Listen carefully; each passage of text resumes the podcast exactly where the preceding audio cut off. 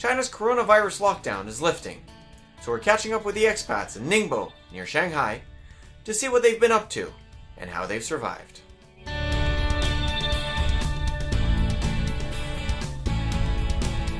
Well, hey to all our listeners. So today we have another interview with the expats in Ningbo. With us today, we have John. Hello. So John, as in most countries around the world, people in China got locked down for COVID nineteen. Now this overlapped with the Chinese New Year. So just like to know, how did you spend your Chinese New Year and the following lockdown? Well, um, I was planning on getting married to my fiancée in July in England. Um, so we travelled back to England for the Chinese New Year around January time to organise the wedding and get everything sorted out.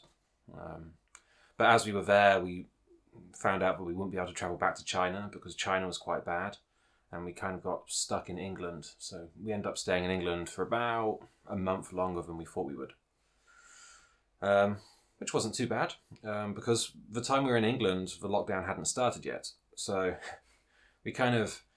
We decided to leave England just before England got bad, so we kind of skipped the lockdown in China and then skipped the lockdown in England as well, and sort of went between the two. So I think it was quite lucky, really. That seems to have worked out for you. Mm. So how was it when you were coming back to Ningbo then at that point? Um, it was very interesting. Um, even the journey from England to China was interesting because... Um, we had bought lots of masks and protective equipment, and we travelled to Heathrow Airport.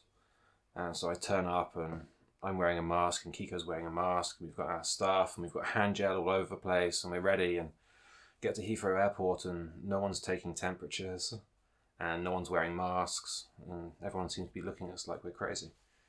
Um, and it was only when we got onto the Chinese plane that the Chinese staff took our temperatures, and so it was really polar oppos- polar opposites. So China was crazy, the amount of tests and forms we had to fill in and tracing, and in England there was nothing, nothing at all.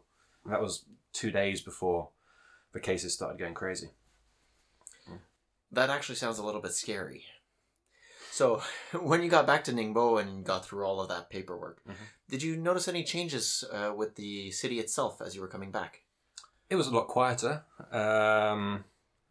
Yeah, I mean, we, we got in a taxi from the airport, and the taxi has sort of a plastic splash shield all around it. So we're in a sort of plastic bubble in the back of a taxi, and the roads are completely empty. And, you know, we had to sign forms when we got into our community and, you know, that kind of stuff. Um, so, yeah, it was just very quiet. Uh, apart from that, it was very similar. Uh, just, yeah.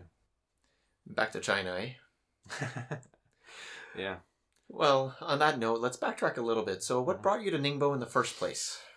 Um, well, I decided to come to Ningbo for a bit of adventure. Uh, I had this plan after I finished university that I'd like to teach English in maybe a different country every couple of years. So I'd do maybe a couple of years in China teaching English, then I'd go to South America and teach English, and then maybe... You know, Africa or somewhere else. And then, um, yeah, so I started in China and I quite liked it here. And I decided to stay. And I bought a lot of stuff as well, so I really, really didn't want to move all of my stuff to a different country, which I think is probably more more to do with why I didn't move and how much I like China. But I'm glad I did stay. Yeah.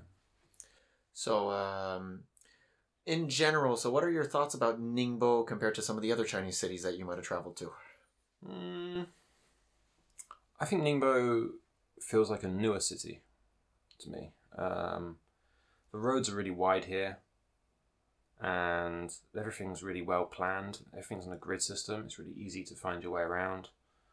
Um, yeah, I mean, the public transport is quite quiet.